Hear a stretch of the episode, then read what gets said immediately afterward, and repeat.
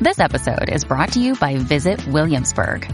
In Williamsburg, Virginia, there's never too much of a good thing. Whether you're a foodie, a golfer, a history buff, a shopaholic, an outdoor enthusiast, or a thrill seeker, you'll find what you came for here and more. So ask yourself, what is it you want? Discover Williamsburg and plan your trip at visitwilliamsburg.com. On this episode of Narcissist Apocalypse, we talk with an abuse survivor named Summer. And Summer was in a relationship with a controlling narcissist whose kindness always had attachments. It's a story of infidelity, vindictiveness, and growing from an unfortunate experience.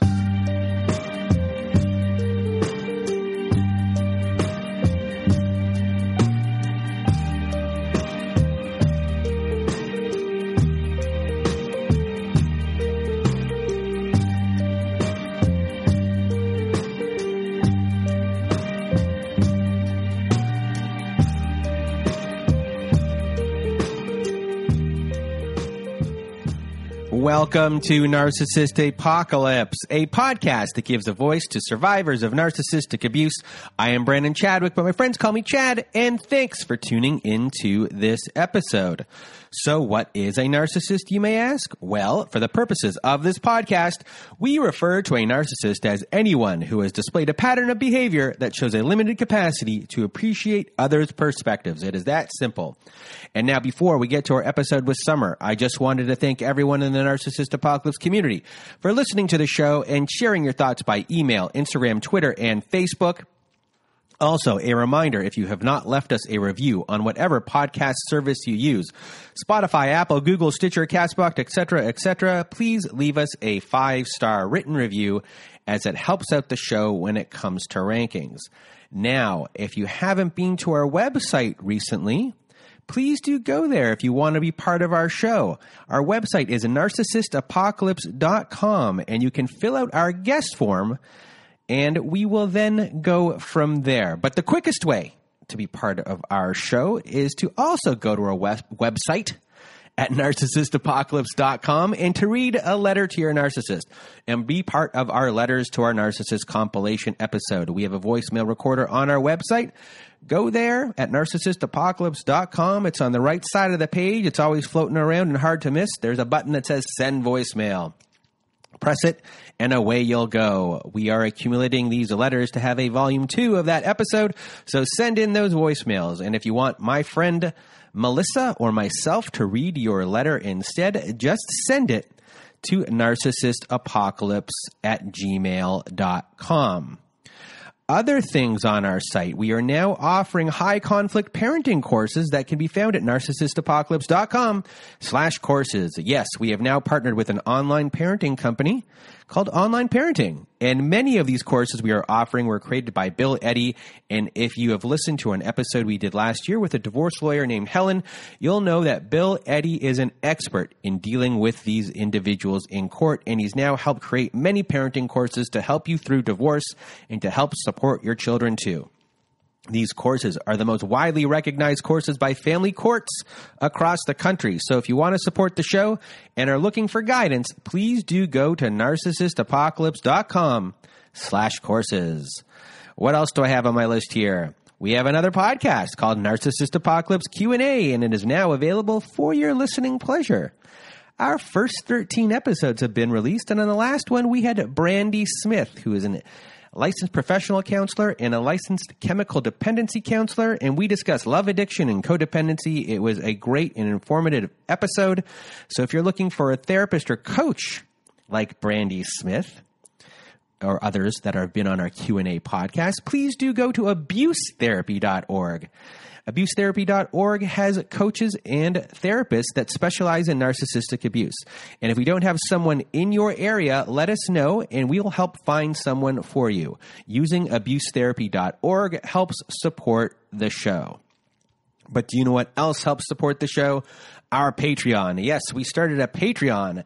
If you want to hear episodes that never made it to air, follow up episodes with former guests, and much, much more, join our Patreon. We'll be releasing new content on there every week. So to help support the show, become a patron of our Patreon at patreon.com slash narcissist apocalypse. Oh, there's more stuff, everyone. I can't believe how much stuff we have. We also started an Instagram and a YouTube channel and started making fun pop culture narcissist based videos.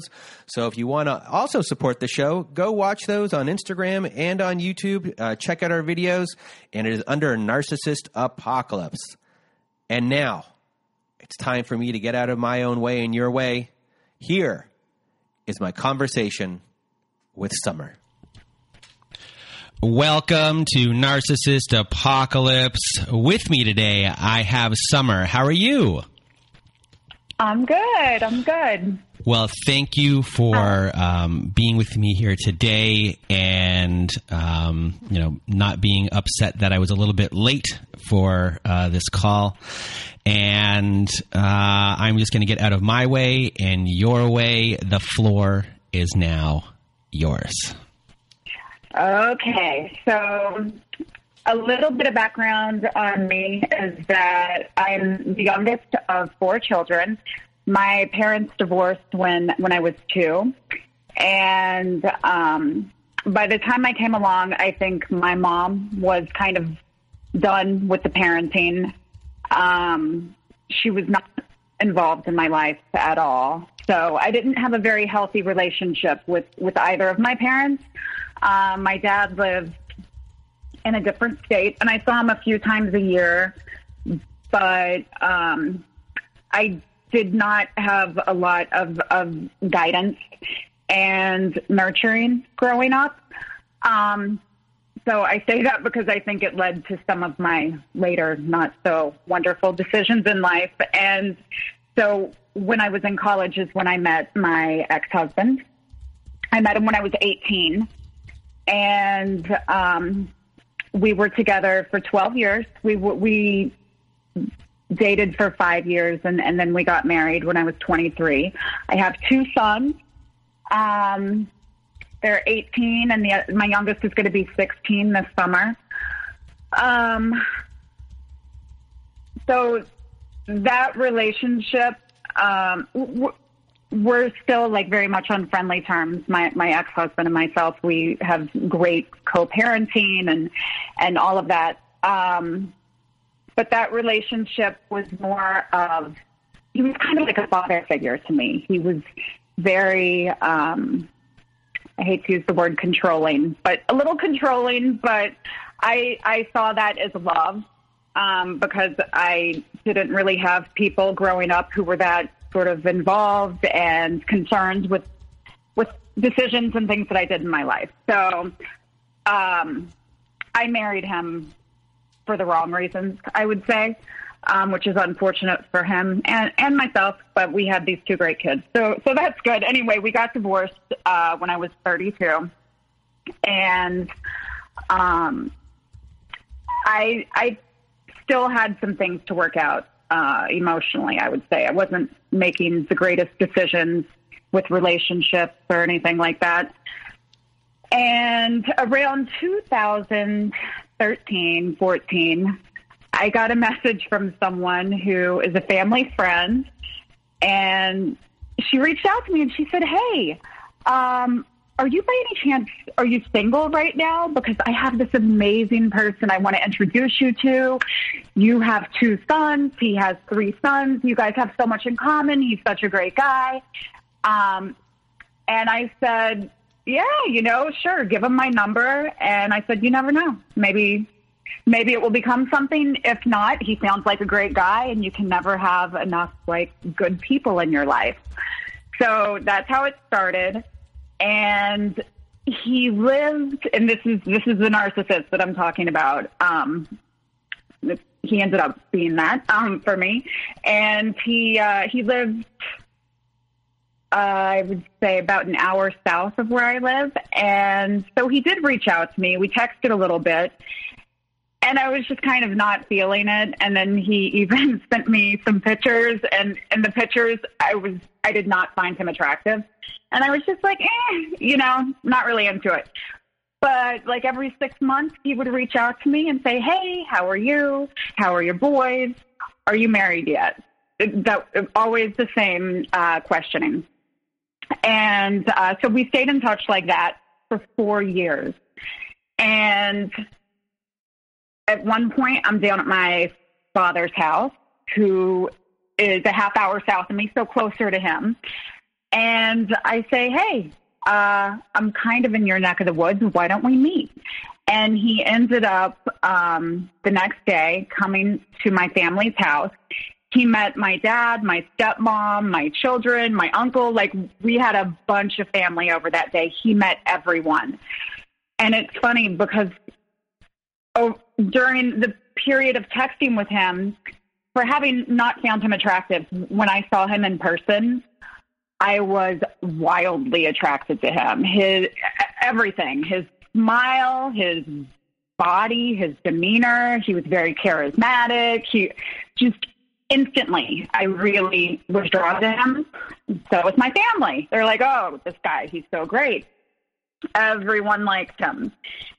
And this was on a Sunday. And um, the next couple days later, he wanted to uh, to see me. He wanted to have dinner with me. So he ended up. It was a Tuesday evening. He sent a driver for me, and uh, you know, he he said, "I don't want you to have to drive all the way down here. I want you to be relaxed. You've worked all day." And so he had someone pick me up and, you know, drove me south. And it's funny, the driver on the way there was also telling me what a great guy he is. He's so wonderful. He's, you know, successful. He's so loved by the community, just on and on and on. So I go to his house and it's beautiful and it's on the water and it's, it would, I, you know, he had what would be, I think, in any boy's mind, a, a dream come true. Like, uh, boats, jet skis, uh, four wheelers. Like, you know, I had two teenage boys at the time, and I was like, wow, this would be like, you know, a dream for them. And he ended up taking me out on his boat, and we went to dinner. And um, and then we came back and, and he he was you know he was a gentleman. He didn't really try anything. I think at the end of the night you know he kissed me goodnight and then um put me back in the car. The driver drove me home and i slept the whole way. And then you know he woke me up. He's like okay you're back. So it he we did that a couple times. He was very much uh the gentleman in the beginning. And then um that was that was in March of 2017. And then, um, and then it was weird because he would, he would alternate between being incredibly present and te- not calling as much as texting. Texting, texting, texting. The texting was, it was a lot all the time and pictures and but in constant contact with me. And then not. And then i wouldn't hear from him. And something from my childhood is that i I have like a protective mechanism um i would say around my heart. And so when when i would feel him pull away i wouldn't chase him. When i would feel that he was distant i would let him be. You know, I, I wouldn't reach out to him. I wouldn't call him. I wouldn't question him. You know, where are you? What I would just, I would just let it be. Um, I mean, on the inside, I would be devastated, but but I wouldn't show that, and I wouldn't act on it. And um, at this point, I was also I was changing careers, and um, I was studying for um, a licensing exam for for my my new career, and um, and I took the test. Uh, this was it was June. It was my mom's birthday actually, and I failed. I, I failed. I missed like three questions, and he picked me up that night, and he took me an hour north to uh, to a hotel with a spa, and you know he he's he was like, "Oh, I'm so proud of you. You know, you worked so hard," and um, he wanted to um, help me relax. You know, e- even though I did I didn't pass, he's like, "You'll get it the next time." Um, so he would do things that were so kind and considerate, but then there was uh, something attached to it, right? So that weekend, we're there, and then he starts looking up um, sex clubs around the area, and um, he's like, "Hey, there's like this this swingers club."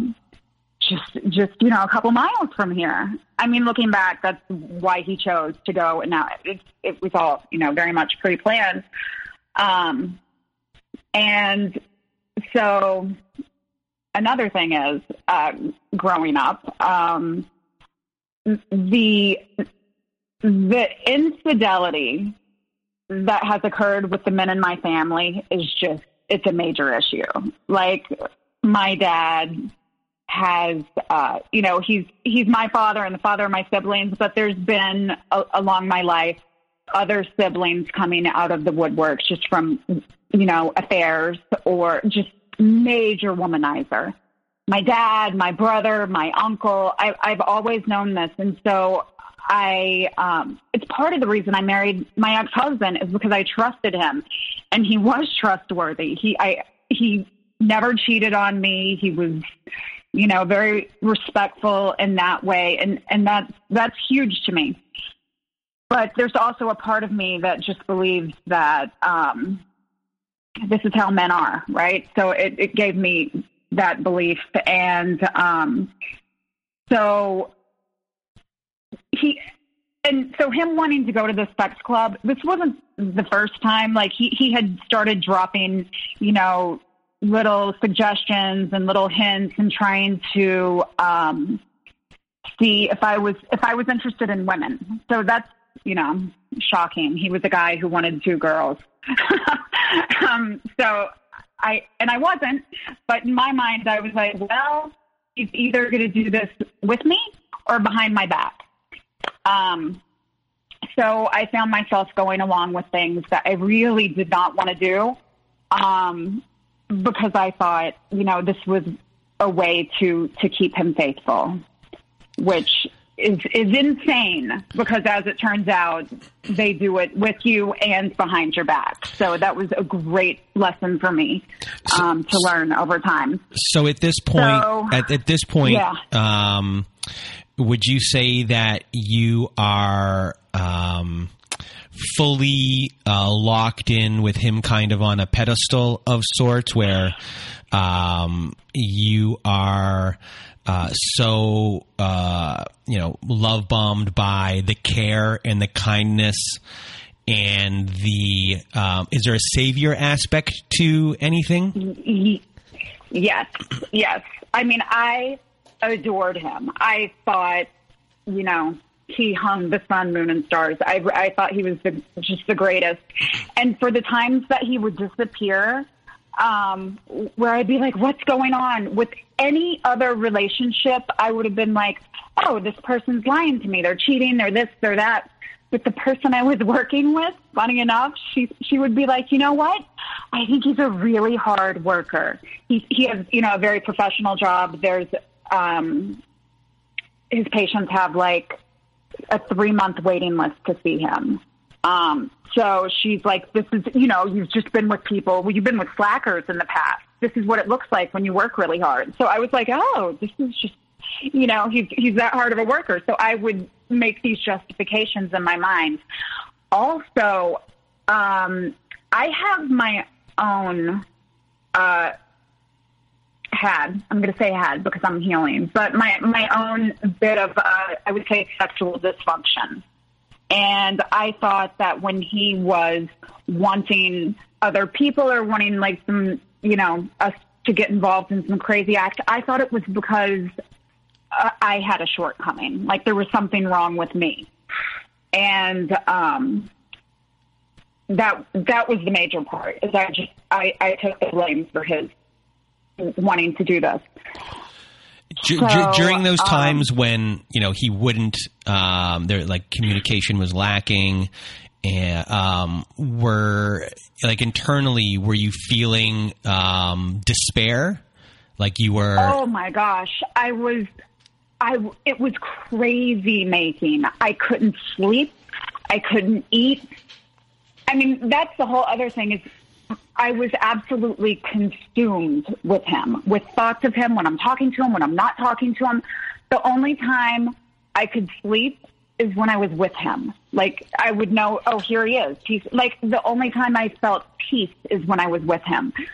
When I wasn't with him, I was constantly, you know, thinking about him and and when he would fall out of contact with me, that would just magnify everything. And and it would consume me as far as work, my children, I would I would be with them, but I would I'm mentally not present at all.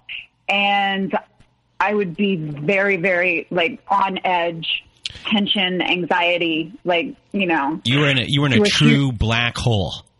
Like Yeah, and even even talking about it, as, as healed as I am right now, ugh, it was terrible. It's a terrible way to exist mm-hmm. because it, it affects every area of your life. Um, when you need mealtime inspiration, it's worth shopping Kroger, where you'll find over 30,000 mouth-watering choices that excite your inner foodie. And no matter what tasty choice you make, you'll enjoy our everyday low prices, plus extra ways to save, like digital coupons worth over $600 each week. You can also save up to $1 off per gallon at the pump with fuel points. More savings and more inspiring flavors make shopping Kroger worth it every time. Kroger, fresh for everyone. Fuel restrictions apply. So on the weekend that he took me, you know, north to this little getaway, we come back uh, to my home on um, to the town where I live in on the Sunday, and it is we're having a birthday dinner that night for um, for like my great aunt, and she's in her 90s, kind of a big deal, and so I said, "Oh, okay, so dinner is going to be at five o'clock." And it's going to be um, my boy's grandma. It's my ex mother in law, my ex husband's mom. I'm very close with her, and the dinner was going to be there. And so we stopped driving back to town. We stop at the store. He's like, he's never met this aunt, by the way, and he's buying her flowers and chocolates and, you know, just like going above and beyond of, I'm just like, it's, it's, it's really not necessary. She, she's also blind, and she, you know, I mean, so it was, uh, it, it was a lot. His his efforts, and you know, I, I'm thinking, oh, he really, you know, must want to impress her or whatever. So he drops me at my house, and I was going to pick up my boys and take them to the grandmother's. And um, he said, okay, I need to. He had an office in this town where I lived. He said, I need to stop by my office, uh, do a couple things, and I'll, I'll meet you over there for dinner. So I say, okay. So I get my boys. We go over. Um, we get there at like four. It's four o'clock, five o'clock, six o'clock. I'm calling him. He, I texted him. Uh, no response. I call him, no response. That's it. I don't keep calling. I don't keep texting. I'm just like, well, that's that's really weird.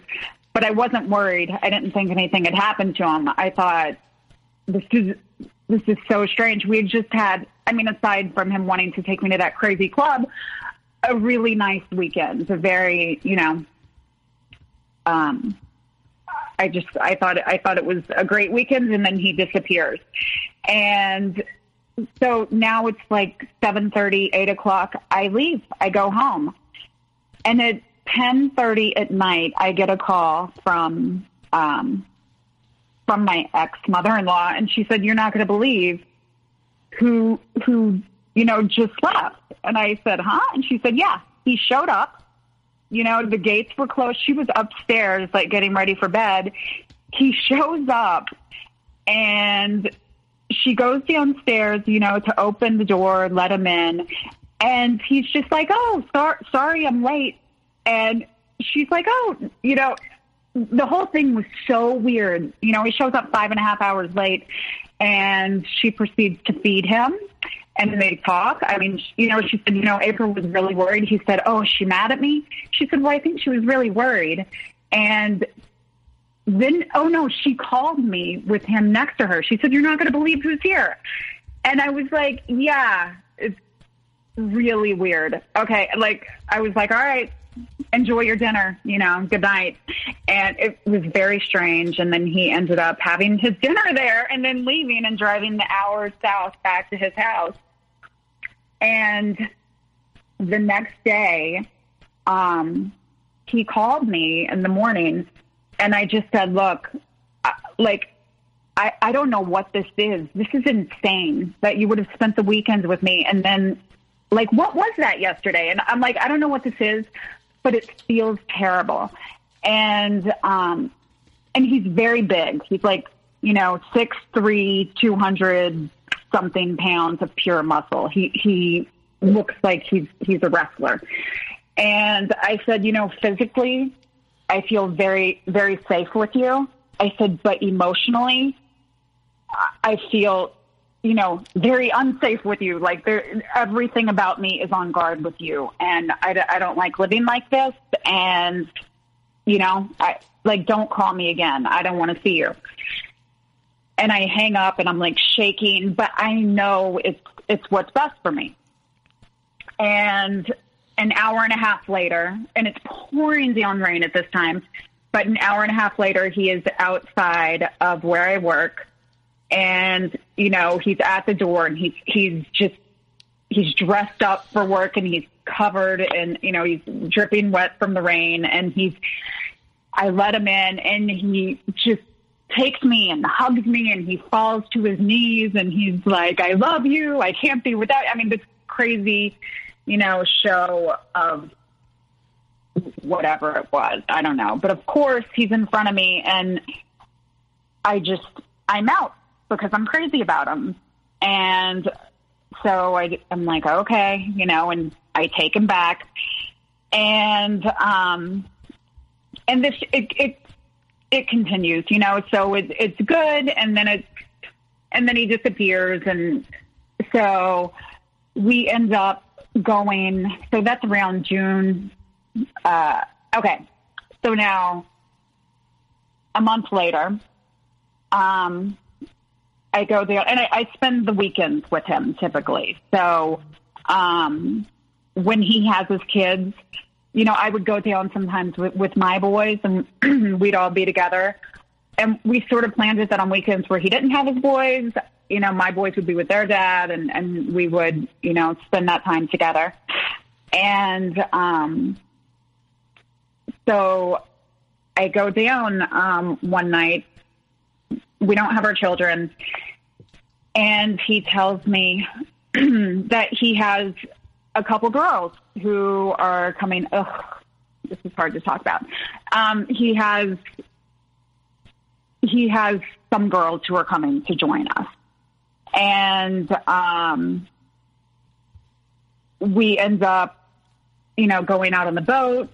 Or they, I'm sorry, they were going to come down at night and they ended up not coming down. And they came down the next day early, like on a Saturday uh, afternoon. And so the whole day we spent together. We went out on the boat. Uh, there was drinking and um, I don't know, but other things, um, some ecstasy. Mm-hmm. Do I say? okay. So, yeah, that that which which really made all inhibitions disappear, and um, all of a sudden, I'm just super relaxed. I'm lying there on the boat, and now both of these girls are on top of me. And then I was like, "What is happening? What is?" Ha-? And they're just like, one of them's playing with my hair, and the other one's like caressing me, and and I look up and I see him at the other, like, at the far end of the boat, just like watching. And then I was like, what is this? And they're like, what is this? You know, kind of like making fun of me a little bit. And I'm like, what? And, and they're like, just relax, just enjoy, just, and then I was like, oh my God, I, I'm so stupid. I, that's it, it all like started to hit me. But then what also hit me was um, the thought that that in the time that I'd been with him, that I was I was sexually broken, is what I felt. like there's something wrong with me. And now he's like called in people help what to fix me to um either fix me or maybe help me um be more satisfying to him somehow right? Um but i took this as hey i have i have issues in this area anyway.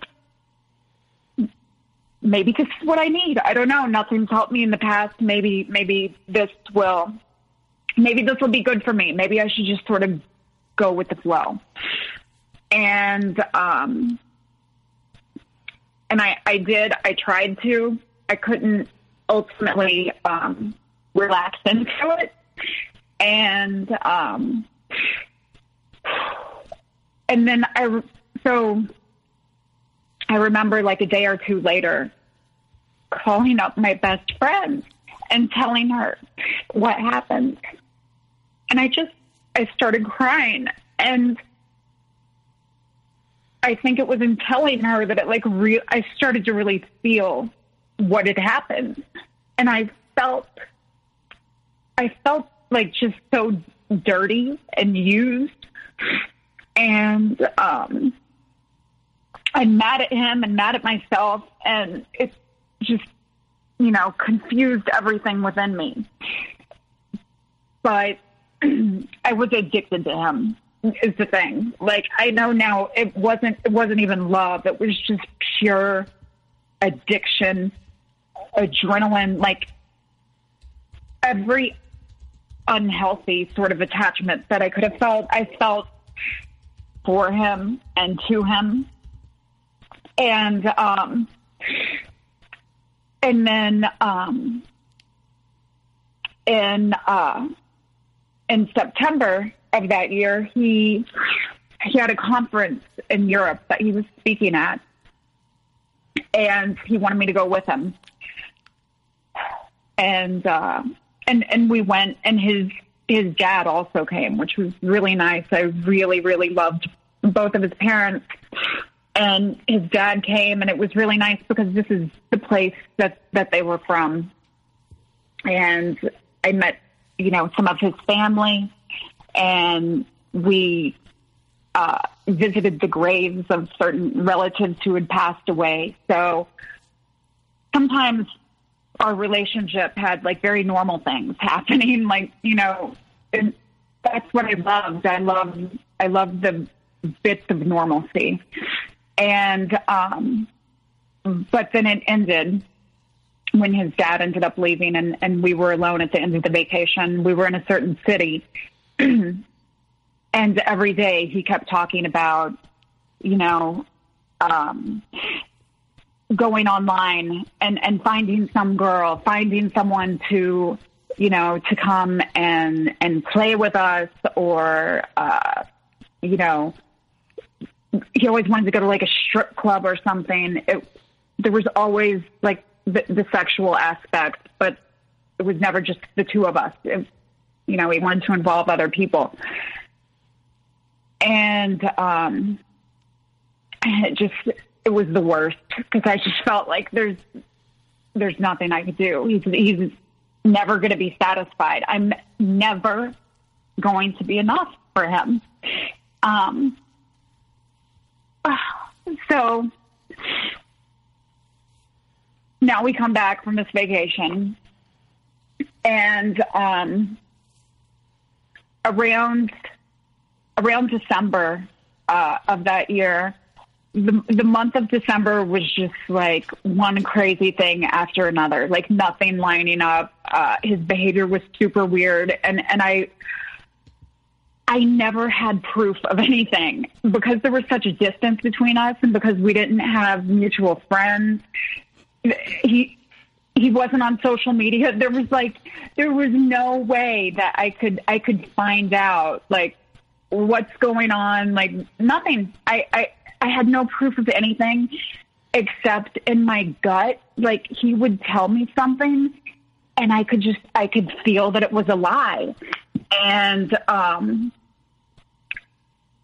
and I, I didn't trust myself, but I was constantly having, you know, stomach pains and, um, and so, but during the month of December, I kept saying, you know, like, I can't do this anymore. It's making me crazy. It's make, like, I'm, I'm so unhappy. And, and I would try to end, end it with him or I'd, you know, break up with him. And then he would end up like sleeping outside of where I lived in his car, waiting for me to come out. Like it was always some insane grand gesture of, you know, I love you, take me back. Like it's crazy making.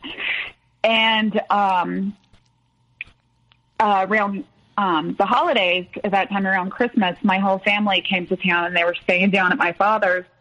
And, um, you know, he wanted to host them and take them out on the boat and uh, take them to dinner and take them um, swimming with the dolphins and all these things. And like my family just, they thought he was great. I remember my brother saying to me, Hey, I mean, you know, jokingly, he's like, if things don't work out with you and this guy, I'll date him, you know, mm-hmm. like, cause he was a real guy's guy. And my brother, like, the hunting and the fishing and you know so my brother thought he was great my sister was like oh he's just he's so cute and he's so this and that like he won my entire family over the ones who were like just meeting him and uh it was funny my sister was like oh i don't know it seems I remember once she said, it seems like it'd be so hard to date him. I mean, you just know that girls constantly have to be throwing themselves at him. And I was like, really?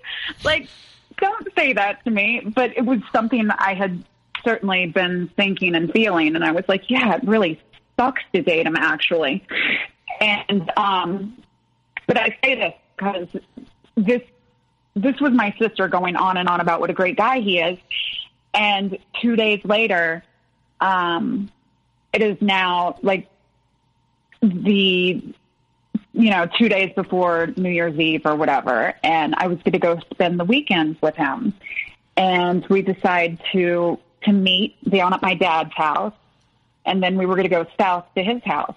So when we I meet him at my dad's, he comes over, he arrives, he walks in with a bottle of champagne that is open. He'd been drinking it in the car and his behavior was so it was so weird and um and it was just off and my dad had mentioned something to him he said hey um we went to such and such place um i don't know how to say this uh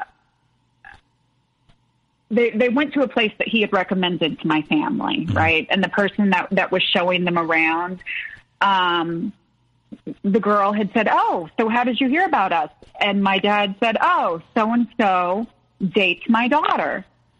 And so my dad said, "Oh, so I met this girl, and you know, told her that you know you date my daughter." And right then, um, his, my my ex, his face just like went pale, like what? And and then he disappeared. He went to the bathroom for like 20 minutes and I looked at my dad and I said, "Well, apparently you said the wrong thing to the wrong person." You know, and he's like, "What's up, you know, what's going on with him tonight?" And then my sisters are like, "For real? Like who is this guy? like this isn't the guy that we met a couple days ago. Totally different, you know, version of himself." And then uh, one of my sisters pulled me to the side and she said, "Listen, um, I I don't want you to get in the car with him tonight because we were going to leave and, and go to his house, which is a half hour south." And um, she said, "He's he's really weird, and I I don't think it's safe for you to get in the car with him." And I thought she meant because he'd been drinking, like, you know, she didn't want him driving. So I said, you know what? I'm going to go with him, but I'm going to drive his car so I, I left my car at my parents and we went south and um, the next morning we and so I had a whole suitcase with me, like a big suitcase, because it was it was New Year's Eve, and I was like, oh, he hasn't mentioned what we're doing. I don't know, you know. So I had all these uh, outfit options for you know whatever we planned on doing, and I was going to spend like the next um, five days or so with him. Because also um, the next day, which was I guess December thirtieth, my ex husband was also getting married. So um, my kids weren't with me. Um, everyone was was in town. All of my my ex husband's family, who who I'm still close with today, they they were all in town for his wedding, you know, to to his his wife, and um, so it was. Even though we'd been divorced for many years, there's it's still rather emotional. you know that he's he's getting married. My kids are going to be in his wedding. It had its own emotion wrapped around it. Um, but I woke up that day and we went to the gym. We worked out. And there was something kind of strange about him. And at one point, he said, "Oh, I have to go. I have to go help my dad move something." And he left the house for a while, and it just kind of didn't make sense. And I'm like, he's he's up to something. I don't know. And then he came back, and he was just really quiet. Never mentioned anything about any plans for anything. But I knew he was supposed to have his kids, and I said, listen, why don't why don't you get your boys? Why don't we go take them to a movie? There was like some new sort of cartoon that opened up, and I said, but let's do stuff with them. And so we get dressed to go to the movies, and um, I mean, I'm fully dressed, have like my my purse on on my shoulder, and he's like, you know, he said, why don't you stay here? I'm going to go get them from their moms, who's very close, and um, you know, I'll be right back. And I said, okay. So before he leaves, he pushes me down on the bed, takes my pants off, um, you know, uh, performs sexual acts on me for like 20 minutes, but staring at me in my eyes with such a crazy expression that I remember just looking at his eyes and just being like, what is that look? It's, what is that? It's not love. It's not, it, I couldn't place the emotion or lack thereof. It was just like this crazy stare. And then he gets up and goes and I'm there, and and he should have been gone and back within ten minutes, and then ten minutes, twenty minutes, thirty minutes, forty minutes goes by, and then I get a text message from him, and it's really long, and it's just like this crazy cryptic. um I'll say a breakup message, um, but it was like saying, um, I don't know, he had referenced in, previously in the month when I had broken up with him, you know, that he, he doesn't feel safe. How does he know that starting off this new year that I'm going to, you know, want to be with him? And um, I can't remember the wording. It's been so long, but it, it, it was breaking up with me. And I was just like, what? He, he's breaking up with me as I'm in his house he's gone.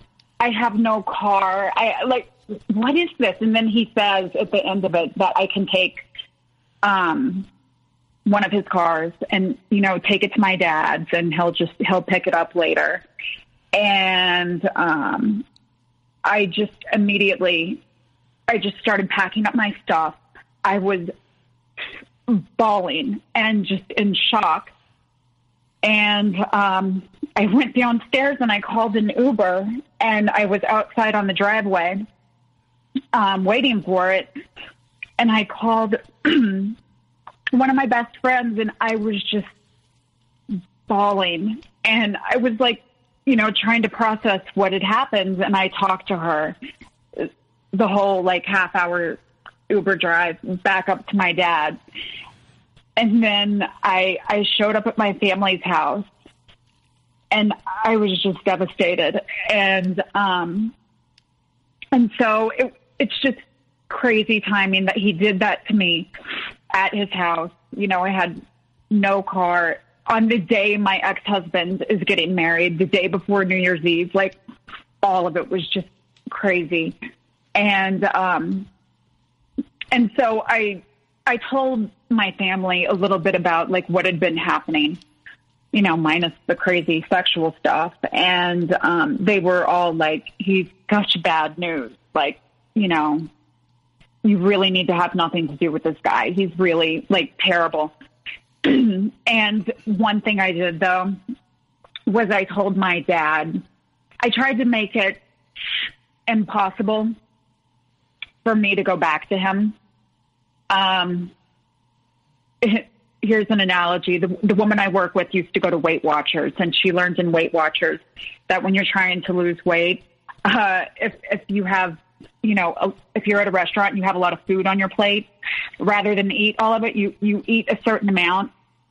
I mean, there's always, you know, you could put some stuff in a to-go box, but another thing you could do is literally like spill your drink, spill something on your plate to make it so that you won't go back to that plate, right? So I was like, I need to do something so that I, I need to make it impossible for me to go back to him. So I told my dad about his drug usage. Oh, that was the other thing. So he um, used a lot of cocaine, which I live in a place where people do that, and I, I just I hadn't seen it, and I, I certainly hadn't seen usage like that, especially among like really successful person who, you know, works and has you know, lives in his hands. It, it's crazy to me. So I, I told my dad that, and my dad is is you know anti-drug, anti-alcoholic, very sober, and um, I knew that that would be like the thing. And sure enough, you know, my dad is like, you can't have anything to do with him. He's, you know, really bad and bad for you.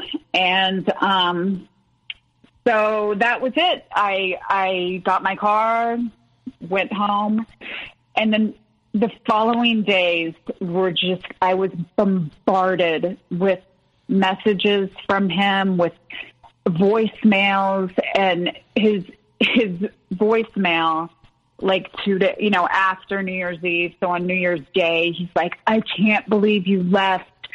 I wouldn't have left. Had you sent me that message, the cops would have come, like, you know, they would have had to drag me out of your house. He made it as if that was a, that was a test. He was testing me to see if I would fight for him. He's like, you know, you, you um, have been so easy to give up on me that I, I just wanted to make sure that going into the new year that you were going to fight for me and fight for us. And he turns it all around. And I was just like, you know, I didn't respond to him. He even at one point had his mother call me. And um and it, it wasn't easy. Like i was devastated. I was just heartbroken. And um i remember my ex-husband it was now um the day that the day after he got married he was he was at the airport leaving for his honeymoon and um very sweet. He took my boys and his his new wife has a son, so they took all the kids on their honeymoon with them. And he called me from the airport to ask me, you know, to get his mail or whatever when he's gone. And um and I answered the phone and I was like, "Hello," you know, just bawling. And he goes, "Oh my god, what's wrong?" And I'm telling my ex-husband what happened. And he starts crying. He's like, you're breaking my heart right now, you know? And, and then he told me, he's like, look, you have to get past it. Like, you, you deserve so much more than this. You know, it's, it's terrible how he's been with you. And, you know, I know it sucks now, but you need to move on. And, um, and so I that lasted, you know, for a couple weeks. I I did the whole like no contact thing, or although I didn't know it was no contact, I didn't know anything about narcissism or anything like that at this point. I just thought he was he was crazy, but I thought I I mean I was equally out of my mind. Um, and so now he's he's reaching out to me constantly every single day with with messages and calls and everything else and then I'm not taking his calls. And um, one night he shows up to where I live with flowers and cards and he's crying and you know, again, he like drops to his knees and throws his arms around me and he's like, I can't live without you. I'll, I'll do anything. And, you know, professes his, his love and his loyalty and on and on and on.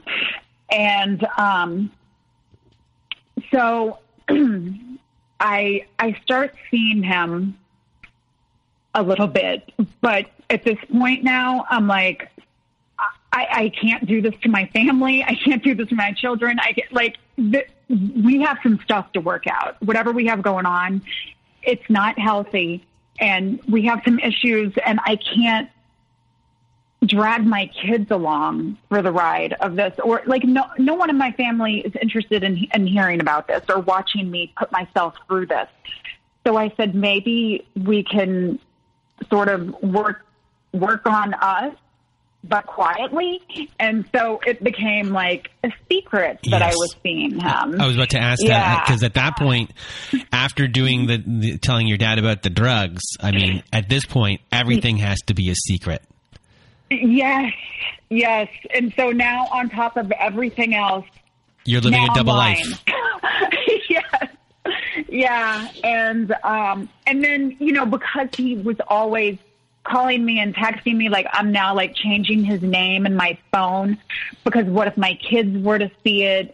And then you know if he called me in the car and you know my my boys I'm still driving them to and from school and all over the place so they would know I mean kids are smart and my oldest son for sure was like who's that but but you know, uh, but uh, right now you have no safe haven. You know, you have nowhere to go because you painted yourself into this uh, corner by telling everyone about him, and now because you can't go there, are you?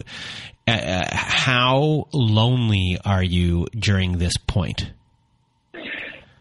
Oh, I'm super super lonely and just like not sleeping, not ha- I mean having health problems and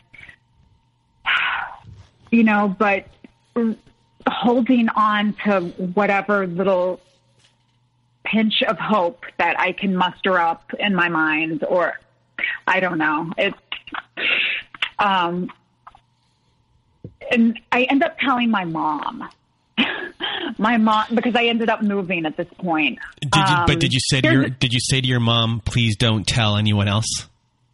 So my mom and I have not had a like a very close relationship at all. Like I talk to my mom on the phone maybe twice a year, and it, now it's a little bit more. It's been more this year, but historically speaking, it's when I call her. I call her on my birthday to thank her for giving birth to me. Because okay. I know, like, she has a really hard time reaching out to me and being affectionate with me, or um, she she has a hard time showing that. And um, but when I was moving, so I got divorced, and after I got divorced, I moved five times. I, I was renting, and I wasn't sure where I wanted to live or if I wanted to stay in this town. So I, I would rent a place and then it would get sold. And I would, then I rented a place, then I needed a place. Whatever the reason, five times I moved with my kids. So finally, um, I, I buy a place and it's where I live now. It is my dream place. Like I am so happy. I, I love my home so much. And so this was like a, a very happy thing in my life. And, um, so I have my mom you know, I reach out to her and I say, I really need your help, you know, on like moving day, on the moving and the packing. And so she comes down with my stepdad and I, I tell her, I say, look, I, I started, you know, talking to this guy and I'm kind of seeing him and trying to work it out. And she knows kind of not to judge me, you know, um, because she, she was with my father. My dad was also, um, had a lot of similar qualities, which is also why uh, he had such strong opinions about about this guy's behavior, the drugs, all of that, um, because my dad used to do all that stuff. You know, like that was the thing. He's he's recovered from it, but um, and as far as the womanizing and all that, like she's like, I get it. You know, I guess there was a part of her that knew I just needed to like go through and, and sort of learn it on my own. And um, so so I did tell my mom, and then um, my stepdad ended up mentioning to my sister about seeing this because he he came. Um, my ex ended up coming uh, to my place on moving day. And my stepdad didn't know anything. He he didn't know like really what had been going on. And he mentions to my sister that oh he met April's guy. And then my sister mentions it to my dad, and my dad sends me a message that just said um, it said you broke my heart. I am so disappointed in you and he stopped talking to me. And I got that message and I was like, oh, that message broke my heart. And, um, and then that was, that was like the beginning of, of the other end, I would say, because things just didn't change enough with the guy. It was, it was just, it was never solid. It was never secure. It was, it was never, you know, happy for me. It was just like um, one, uh, you know, heartbreak, one mm-hmm. issue after another. And um, finally, uh, when was it? Yeah, I okay. So, so finally, I got the gift of um, of proof you know how I said there was never proof of anything? It was just a feeling. It was just a feeling because I always thought, oh, if I just had proof, that's all I would need. And um, sure enough, I, I got proof. Um, someone, the girl who introduced me to him, the girl that was recommending, you know, years before trying to set us up. I will say she was. They worked. She knew him in a professional capacity, so she didn't know him like personally. And as time went on, when she found out like the sort of person he was, she spent you know, so long trying to apologize. Oh my God, I'm so sorry for setting you up with this person. He's, you know, terrible. He's a maniac. Had I known, I never ever would have, you know, gotten you guys together. And it was her who ended up meeting someone who worked in his office. And, and my friend says to this girl, Oh, my, my friend dates him. And the girl goes, Oh, she said, is she a good friend? My friend goes, yeah, yeah, she's a really good friend. And she said, well, tell her that she should run for the hills. Like he's such bad news. He's seen this girl and this girl and like gives examples of these people who are coming to the office and, um, and what he's into. Like one of the girls, um, you know, he would take into his office and she was really into him, like uh, being physical with her, like, um, you know, spanking her, hitting her, what, like they had a very physical relationship. And then, you know, I just got details about like these girls. And I heard that. And, um, and then I, he called me, he was messaging me and messaging me. And I wasn't responding. And then he called me and he's like, What's going on? I've been messaging you. And then I can't remember how I worded it, but basically, I was just like, I told him that I knew what was going on and just told him, you know, to to stay away from me, never call me again. I want absolutely nothing to do with him. Stay away from my family.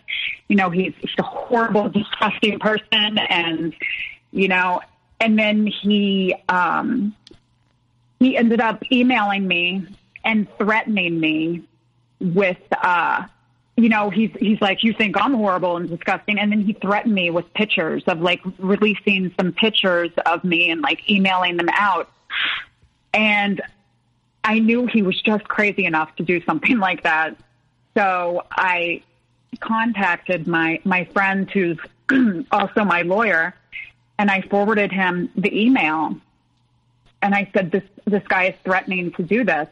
And that day, my lawyer whipped up a response and he sent it to him.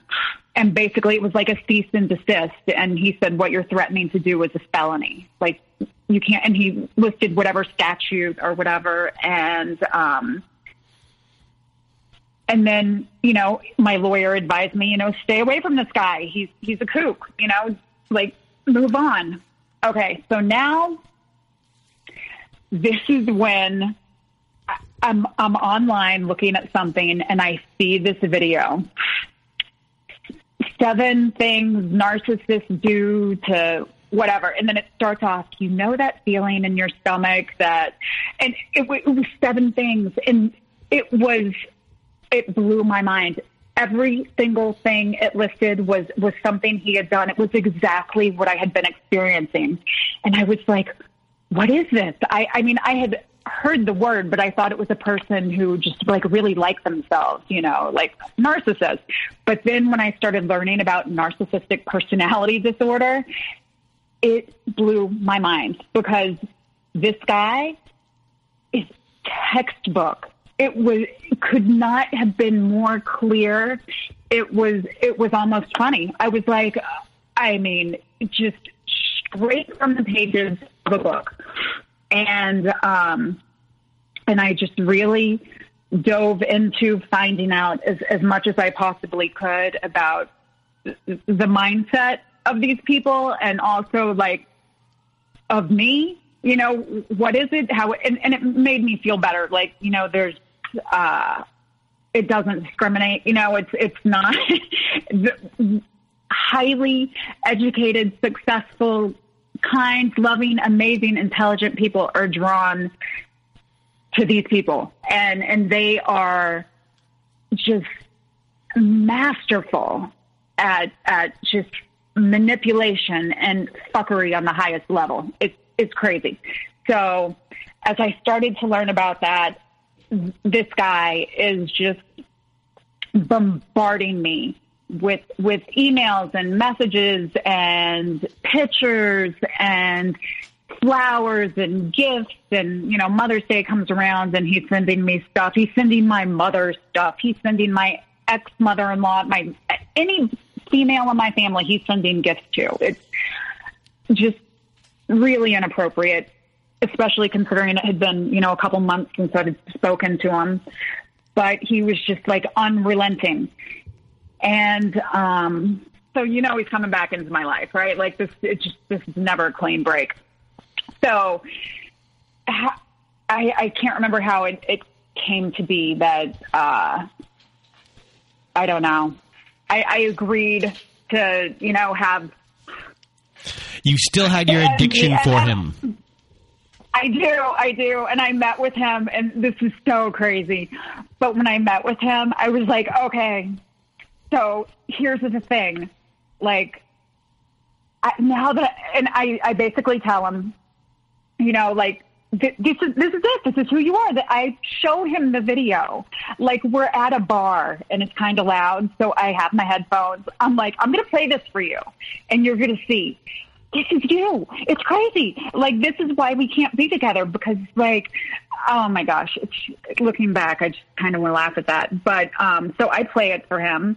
And of course he thinks it's complete nonsense. Like he does not see himself in that, obviously. And, um, but we start, I, I kind of, and it's weird. I can't believe that with all the knowledge I had that I, I, I saw him, you know, a few more times, but it, it was very different. And um, it's funny because I, looking back now, I'll tell you what happened. When I was seeing him uh, before, I was um, I was his primary source of supply or whatever. And after the breakup, and when we got back together, I could feel that I had become the dirty secret. I had be like there.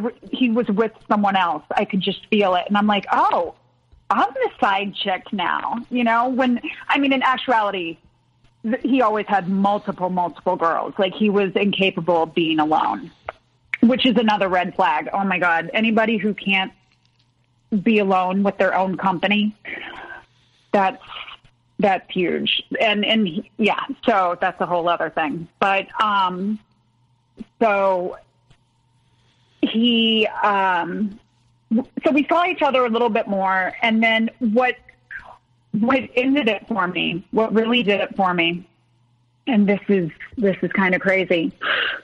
I ended up going to see um, to see someone, um, like not a palm reader, a, a sand. You know what Santeria is? No, I don't so know. she was like, okay, I, I don't, I can't, ex- I don't know enough of it either. But so I, it's this is, um, she's a Santero, like a, um, she, I don't know. I had a couple friends who were telling me, oh, they went to see her, and you know, she gave them like some really good advice on on you know whatever in their life, and um, I go see this woman. She she doesn't speak English, so I bring my friends with me. The one who had introduced me to this guy, I bring her with me to translate. And um, I had never done anything like this before, but the woman you know, sits me down and it's like in this little, uh, almost kind of like a hut, right? Like, and it's, it's in her backyard and there's like pictures of saints around. She sits across from me and she looks at me and she says, you're being torn apart on the inside. You're being torn apart by indecision. And she said, and it's about a man. And she describes him. She said, he's big, he's muscular, and she's describing him and she said, This man, if you stay with him, will treat you. And she, she does her arm like she's mopping, basically saying he will treat you like a dirty rag used to mop up a floor if you stay with him. He has no respect for you. And, um, and he doesn't love you. And, uh, so she said that, and that immediately got my attention. I was like, wow. And, and she, there's no way that anyone could have, you know, told her anything. Like this was, she didn't know the person I was with. I made the appointment on my own. It was, it was all very strange. And then she had me, uh, she did something with cards, right? So she said, choose, uh, seven cards and out of this whole deck. And then she flips them over. She flips one and two. She said, two children. She said, You have two boys. And I said, Yes. And she flips over the other one. She said, Oh, this is your home. Uh, you know, you have a new home. I do. and basically, every single card was so accurate as to what I had in my life. Two boys, a home, a job. She said, You have everything. You have everything you have to be happy. And you know, you need to focus on on yourself and um it it was through a complete stranger doing this this reading for me that solidified what I already knew. Basically, I, I needed a stranger to tell me to trust myself. Is is the gist of it. So I saw her. I was like, "This is it. It's it's like enough already." Because if I stay with him, it's going to be more of the same. It'll, it, it'll be, you know, just lies and th- there's there's no happiness here. There's no peace. I was I was constantly always just on edge and um and that's that's when I ended it. So that was now in uh like October of 2018. And how's and your how's your healing I, process since? I, I well, so I was still like really, I was really sad then, right? Like still healing myself, but just continuing to just do the right stuff, not dating. I knew that, and nor did I have the desire. So that's good. I, in, in the past, I think sometimes if a relationship ended, you know, you, you get over one person by just, just going out and whether it's going out with your friends or going out on dates, you sort of just move on by distraction. For the first time, I, I did not want to distract myself. I wanted to be very still in my life and I wanted to feel my feelings and just, sort of learn from them because it, I also knew I was I was too old to keep repeating the same patterns, the same thing over and over. And if I didn't get the lesson, um, that's what was going to happen. And um, so, so that was that was October. Okay, so now November. I, I go on vacation on like a weekend trip with a bunch of my friends and I have a wonderful time. Like so good and I, I it, it was so needed and it was it was some old friends, it was some new friends. I was just very, very happy. That night I come home and I get a message um on my social media from a girl and she says, Hi, um basically saying that she's engaged to this guy, to my ex. she said I was his former and now again current fiance. Um, do you mind? Can I ask you, are you in contact with him? And I was like, what? You know, and, and I said, no, you know, not in contact with him. Um, I said, in fact, he's, he's like one of the worst individuals I've ever met. So, you know, good luck with that. And, um, because I guess she had gone through his phone and had seen all these messages that that he had sent to me, and then, funny enough, she she did she sent me this um, this message. He had sent me a message uh, a couple months uh, previously, and he showed a picture of uh, he was holding a shark. Like I was out fishing and there was this shark, and I grabbed it and brought it into the boat, and so she said, I can't believe he sent you this. And then she showed me the picture of her grabbing the shark. It was her. She was the one who got it. and it was in the boat. And then he took a picture with it and she's like, oh, you know, he's, and so I guess she had been dealing with him for many years. And then I came to learn actually that the four years that he would be texting me every six months, Hey, how are you? How are the kids? Are you married? He was engaged to her that whole time. Ooh. I never knew her name. I never knew anything about her. And, um, I, you know, so this first interaction with her, I was just like, look, I, I can't, like, I've moved on from that guy. I, I wish you all the luck in the world, but I, I can't even talk about him. I, I didn't want to like go down that road again. She said, I totally understand. And then, um, like two days later, she messaged me again and she said, is it possible that we can talk? She, she had apparently found out some more stuff. And I was like, oh. I said, okay, but, and I ended up giving her my phone number and she called me and, um, we talked for hours and it was every question I had ever had about anything. I, I had cleared up for me. So in, in that regard, I'm so grateful. It was so healing for me. Like the New Year's Eve where he left me and left me at his house, he went to her.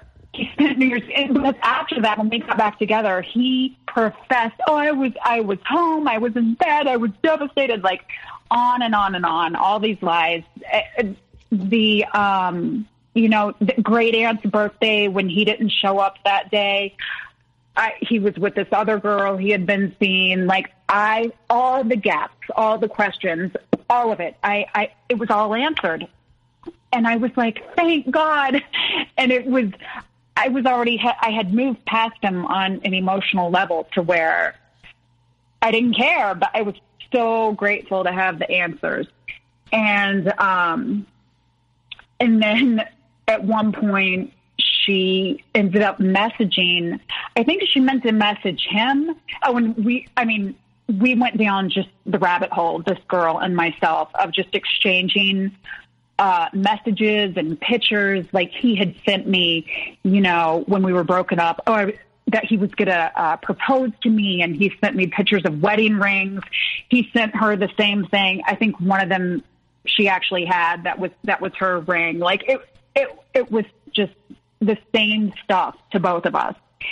And um, it was it was just laughable. And so she ends up messaging him with some screenshots of being like, "Are you kidding me?" But then she put me on the message I guess I don't know by accident or whatever. She she said it was at first, but then the two of us ended up on this text message just like you know completely verbally you know ripping into him and it it felt really good uh, to do that for a little bit one evening and then the next day I was like okay that was that was probably the most mean I've ever been to a person. I'm not really one to talk to someone in such just a horrible way. But any bad thought or feeling I, I ever had towards him or any awful thing I ever wanted to say to him, I said it. And and I mean, it felt really good.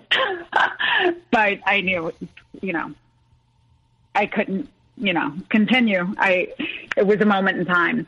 But what ended up happening was that through that little outburst of mine, um, and really going at him like that, well, she ended up ultimately breaking up with him.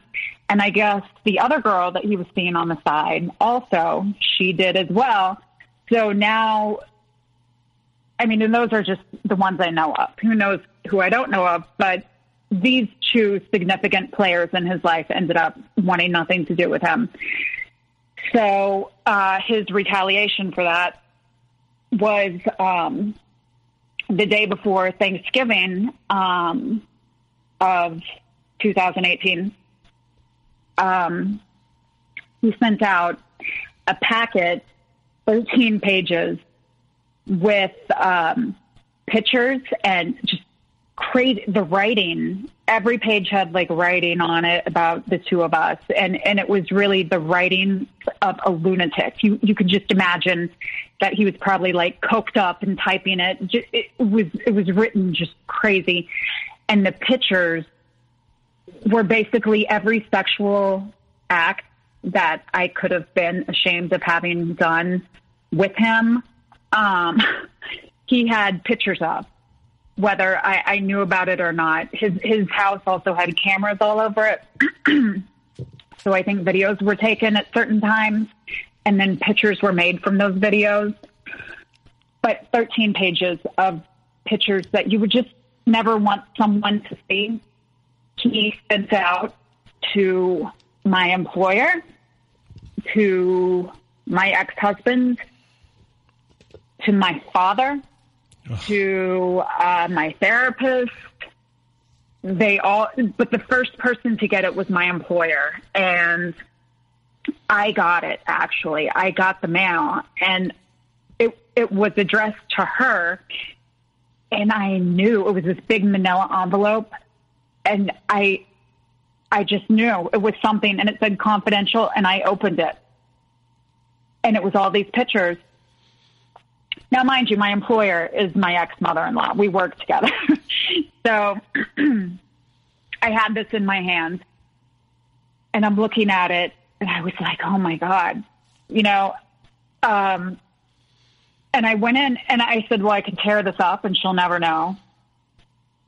Or, and I had a very honest relationship with her and she had witnessed the past year and a half of my life of just me coming into work, whether I was crying or angry or this whole realm of emotion that she had to, to witness and deal with on a first hand basis of just seeing, you know, how unhealthy and unhappy I had become.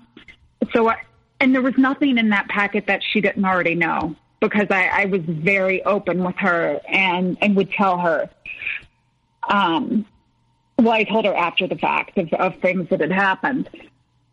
So I brought it in and I just handed it to her and I said, this just, this just appeared. And she looked at it and she said, I swear I want to kill him. you know, she, and she's older and she's handicapped. And she said, Oh, I really, you know, I wish I could hurt, hurt him. Like he's terrible. I can't believe he did this. And, and I said, well, you know, he, he's crazy. And at this point, I'm thinking this is the only packet, right? I thought he sent this here to her. And I'm like, well, you know, and I'm thinking I'm not going to let him this was the day before Thanksgiving. I had plans that night with my friends. I had made some food. We were going to have like a Friendsgiving.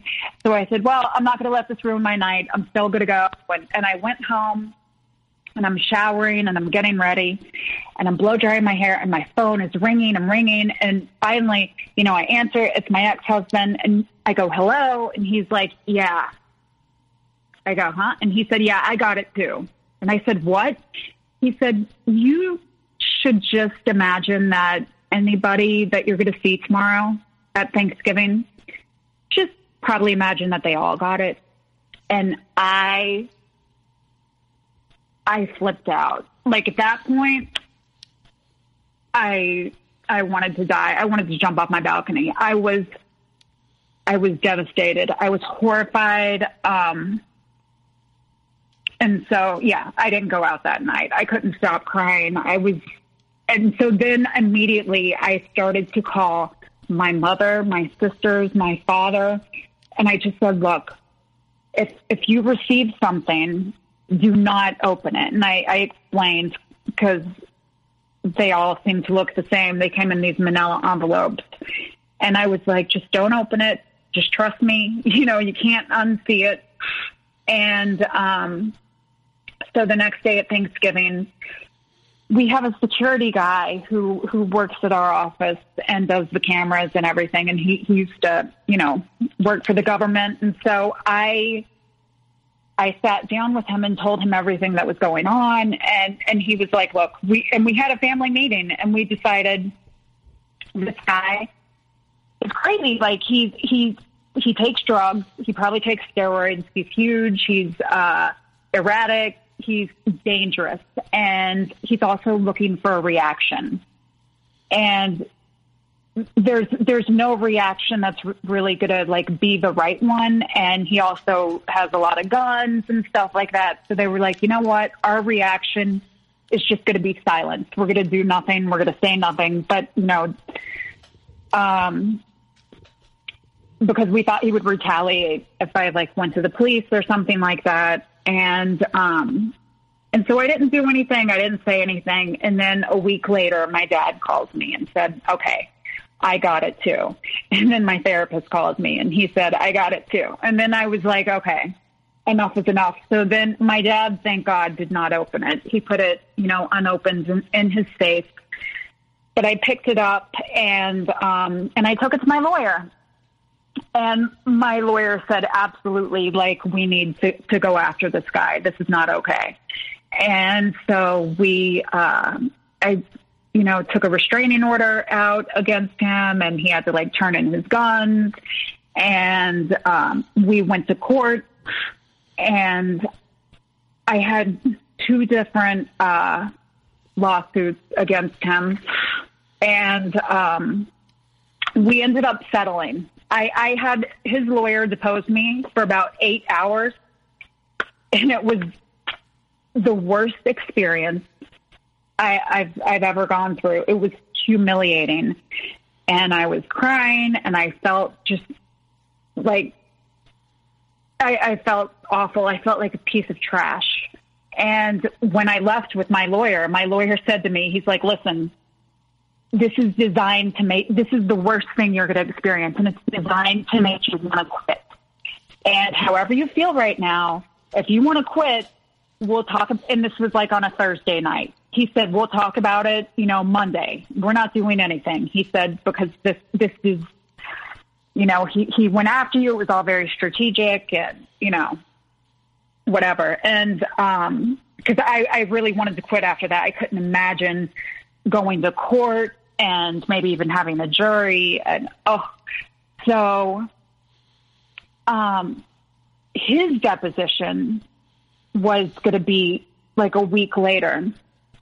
And so the day before his deposition i went in to see my lawyer and i said look his guy went after me for, for hours about like stuff that had nothing to do with with the uh, the issue at hand, really, right? Like they break you down. They ask you. He asked me about every past relationship I'd ever been involved in, stuff about my kids, stuff about my work. Like they really work to exhaust you. So then when they get to the meat of the matter, you're you're tired, you're beaten down. You're so I said, I want you to do the same thing to him. And so I, I came in armed with all sorts of advice and, you know, things that he should ask him about. And, and my lawyer's like, yeah, but you know, you also, you don't want to look like you're out for spite and you're wounded and you're, you know, so he, I didn't think he was really going to, you know, go after him to such a hard degree. And, um, and then he said something that really worried me. He said, um, he said, you know, it it might not go our way, to be honest. They kept trying to make me settle, you know, and he said, um, he said his lawyer is really good. He had two lawyers actually. He said they're really good, and all they need to do if this goes to court is create doubt. And he said the best way to do that and this is like kind of going down a weird tangent, but I thought it was interesting. His lawyer said, uh, or my, my guy said, if he were my client, what I would say is, uh, yeah, you know, we, we were sexual, like paint the picture that the two of us, yeah, we were, we were sexually like very promiscuous. We were part of this community. We would we would have parties and get together with other couples, and we you know made it make it sound like we had like very crazy sex life with lots of people involved, and then say, yeah, we would share pictures. We we would text these pictures back and forth. That packet could have come from anyone, because by the way, he was claiming he didn't send the packet. Like I don't know, I didn't send it. So. um had he painted the picture like that, like that, you know, we were just this crazy promiscuous couple and they could have come from anyone sort of thing, that that would have created enough doubt to, you know, really just get him off the hook. But instead, he um, he wanted to appear like he was the victim. Um, he actually, I forgot, he went so far as to actually mail the same packet to his own family, to his mother and father. And so he, he, uh, you know, said I was sent the same thing. And so he tried to make it sound like an ex-girlfriend did it out of spite or whatever. And so what, what made this all end, thank goodness, it, it didn't go on for very long because during his deposition, his parents were called in and my lawyer started questioning them about the packets and they got every question wrong. You know, he would say, so was the writing on, on the packet? And they would say separately, you know, no, no writing, just pictures. So basically, you know, he sent the packet to his address, but the parents never saw it. But he had them both like dragged in to be questioned. I mean, it's it's crazy. And and when it was all said and done, his his his lawyer called me, and we just we caught them in a in a bunch of lies. And the the day after his deposition, um, they were calling and wanting to settle, and so they knew it, it was not going to go well. So, so that's it. It ended. It was settled. Uh, there is a private agreement between us. A um, what do you call it? Uh, a, a non-disclosure. Uh, yeah, non-disclosure, like uh, the the restraining order sort of thing. Like if he were to contact me, I could call the cops and um, whatever. Like we're he's you know we're supposed to stay away from each other. Okay, so all that happened. Um, I'm I'm feeling much better in myself, right? Emotionally, I'm I'm over him. I've taken a lot of time to to really just focus on myself and and learn what could have made me be drawn to someone like him anyway. And like what all that was about. Um i've i meditate uh what i've um i have just much better self practices of self care i guess is is is what I'm trying to say. Mm-hmm. Um, uh, sorry. oh no. So, so I mean, I mean, in the healing process, Um, I mean, when did this uh, finally settle? Okay. So has it been so a long the healing process is I, I feel really good now, right? He has contacted me. That's the part that's like, oh, I can't. Okay, so now here we are. It's it's quarantine time, right? He did a Hoover. Um, he tried to do a quarantine Hoover. Yeah, yes, I think that's probably going around. I think everybody's exes are coming out of the woodwork. So before we got on full on lockdown, he messaged me and he goes, permission to ask you something, um, not about us, but it was a work related thing. It was about an investment. And so I said, okay.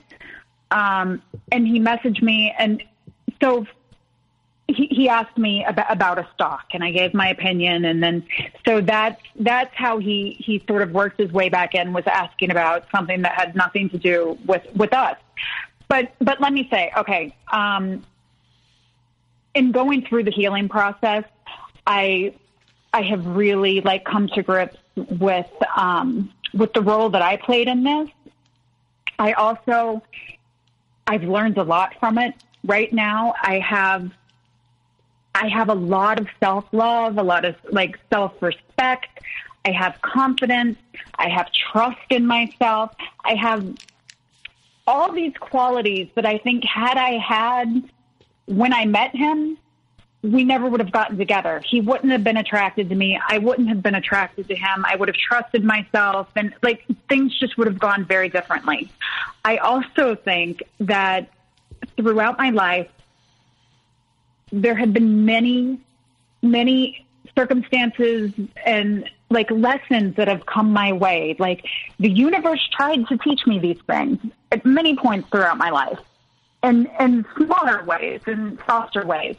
And I just didn't get it. I didn't get the lesson. I'm stubborn. I'm a slow learner. And it really took something horrific. It took me getting hit over the head with like the ultimate humiliation to get these lessons. And so I, I look at the whole experience, as awful as it was. I'm like, if that's what I had to go through to get to where I am now, then I mean, it's not my fault, but man, it's, you know, it, it had to happen that way, I guess. I guess that's what it took for me to, to really learn. And, um, I have a lot of compassion for him also because I really, I see him as being emotionally handicapped. Like I, the same way that a person in a wheelchair has a physical handicap, I, I think he is so broken on an emotional level. And it's, it's, you know, nothing I can do to fix it. I don't, I, I don't think it's, it's fixable from, from what I've, I've learned and read. Um, I feel sorry for him. I feel really, really sorry for his children. Um, but I, you know, I, I, I don't wish him ill will. I don't even, I don't harbor bad feelings towards him.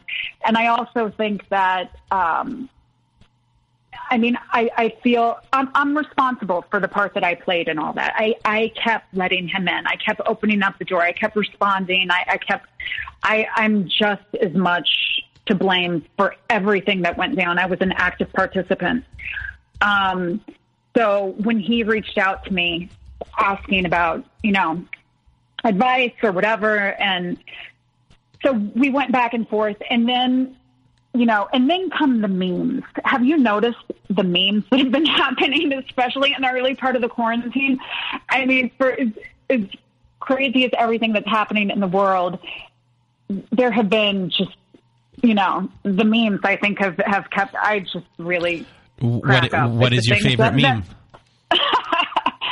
oh my gosh, um, my favorite one. There's there's well, my favorite one is is okay. Uh, it's just words. There's a lot of like picture ones that are pretty funny.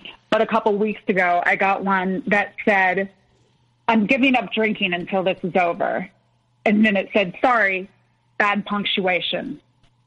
I'm giving up, period. Drinking, comma, until this is over. So it's not as funny when you say it.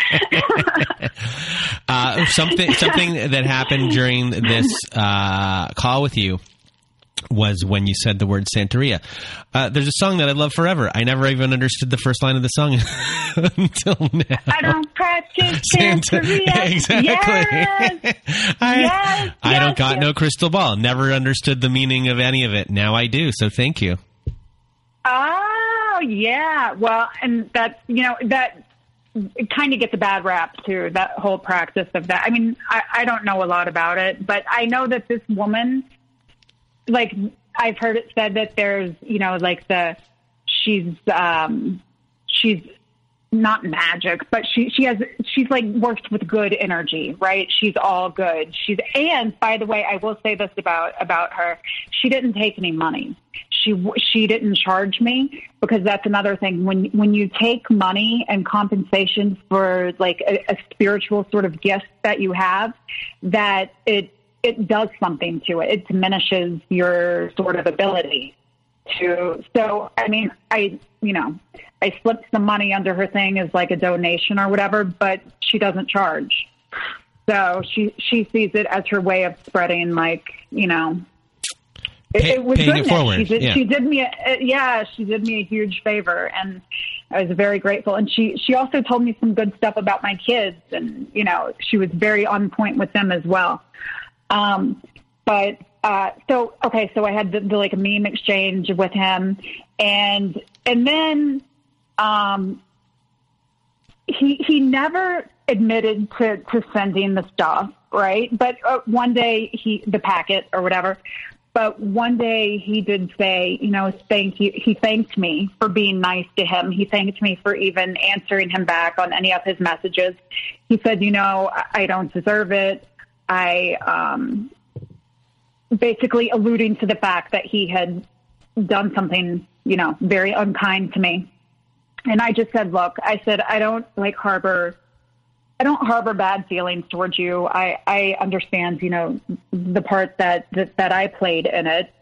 And, um, you know, but kind of, it, it is what it is. Like, I'm very happy now, you know, so, um, and, and then, but he took that as like, well, you know, I really love you and I'd really love to see you. And I was just like, that's, that's not going to happen. Like, I'm, I'm not interested in that either. I said, look, I'm very clear. Like I've learned a lot about myself and, and I'm, I'm a hundred percent certain that I am not what you want, you know, and, and you're not what I want either. Like I'm clear about that too but um like i would never make you happy you know? Like you're I, and i was like just embrace who you are. You're, you're a guy who you really like having you know uh, multiple girls in your life to choose from. Like be that person. There, there are people who would be okay with that but just don't pretend like you're like this in a monogamous relationship when you want to be seeing five girls at the same time. I mean just just be who you are. But you know that's that's no fun. I don't think for for people like that. Um, he did, and I mean, be- before I had that conversation with him, before I made it very clear how I'm not interested in anything, he he actually proposed to me during the quarantine uh, as everything is closed down everything he hired a plane he, fly he, overhead. He just needs action. Yes. Huh? He just needs action, like a constant yes, yes. action. It's, it's, it's, it's like it's in yeah, it, like how a, how a gambler needs a casino, um, twenty four hours a day. He needs to feed off of interaction and supply of people. Massive, massive amounts of it. Yes. And when I, that plane flew over with a banner, it was a plane with a banner and a helicopter behind him taking pictures of the banner just in case I didn't see it, you know, to take pictures so, you know, so I could see the whole thing. So I have pictures and video of it. And I saw that and I just, I, I, I wanted to laugh. And I was also like, this is insane, you know? And then he was so proud. He's like, yes, but who does this?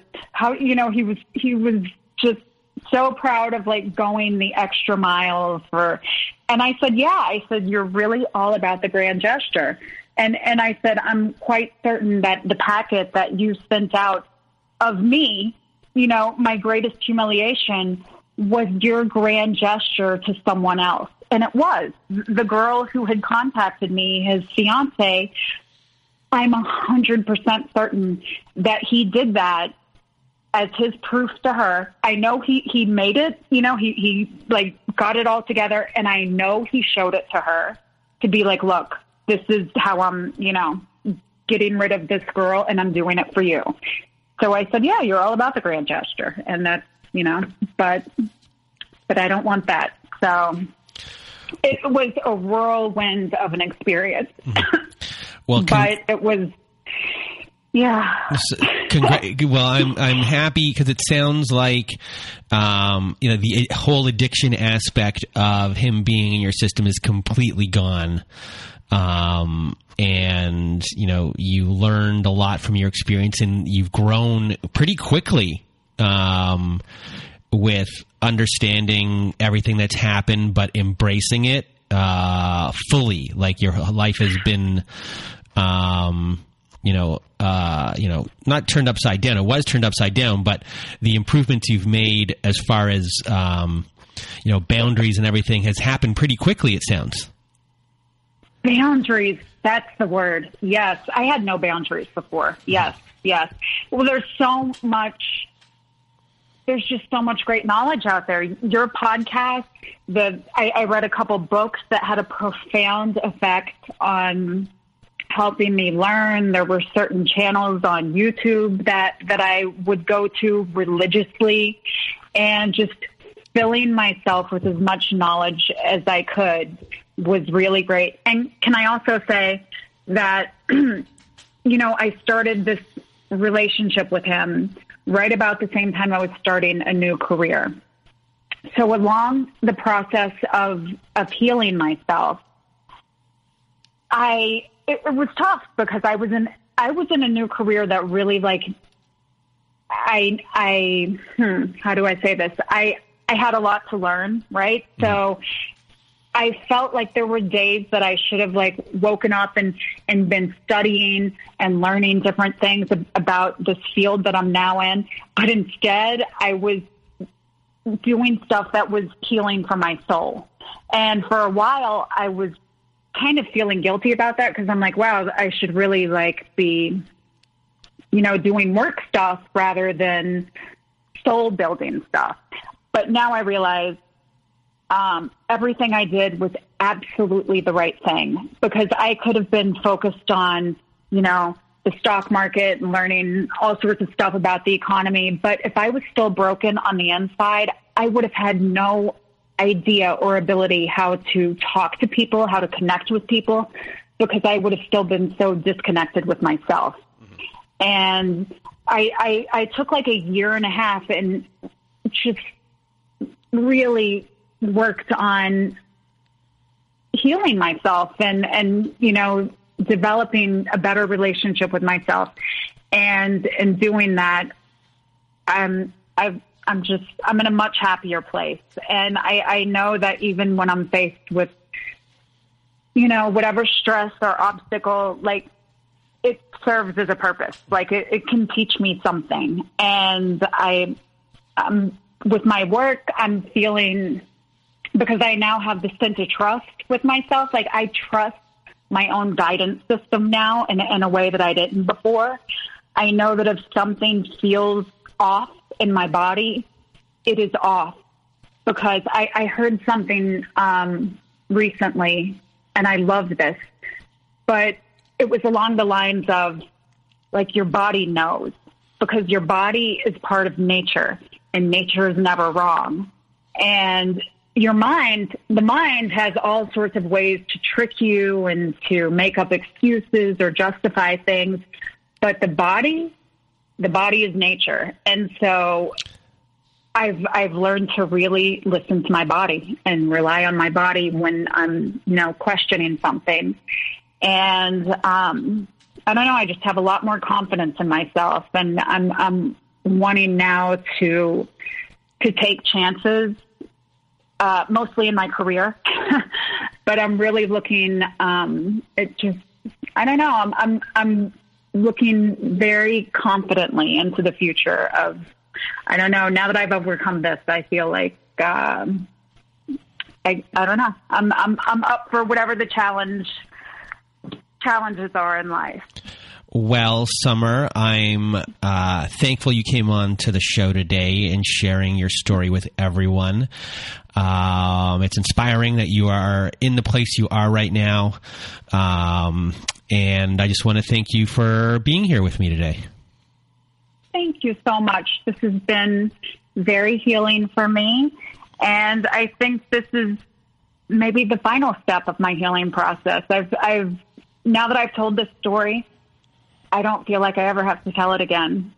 Like, I'm just ready to, to move forward and, and move past it. So this has been a, you know, a beautiful sense of closure for me as well. And well, I thank you for that. Well, you're welcome, and I hope for a lot of people that you know, uh, you know, the purpose of the show is for people to feel less alone, but also a purpose of the show is for one day to never have to listen to the show. Um, again, that you uh, have uh, come to terms with everything and have moved on. Um, and if you do uh, still stay and listen to the show, that hopefully you're an advocate for others.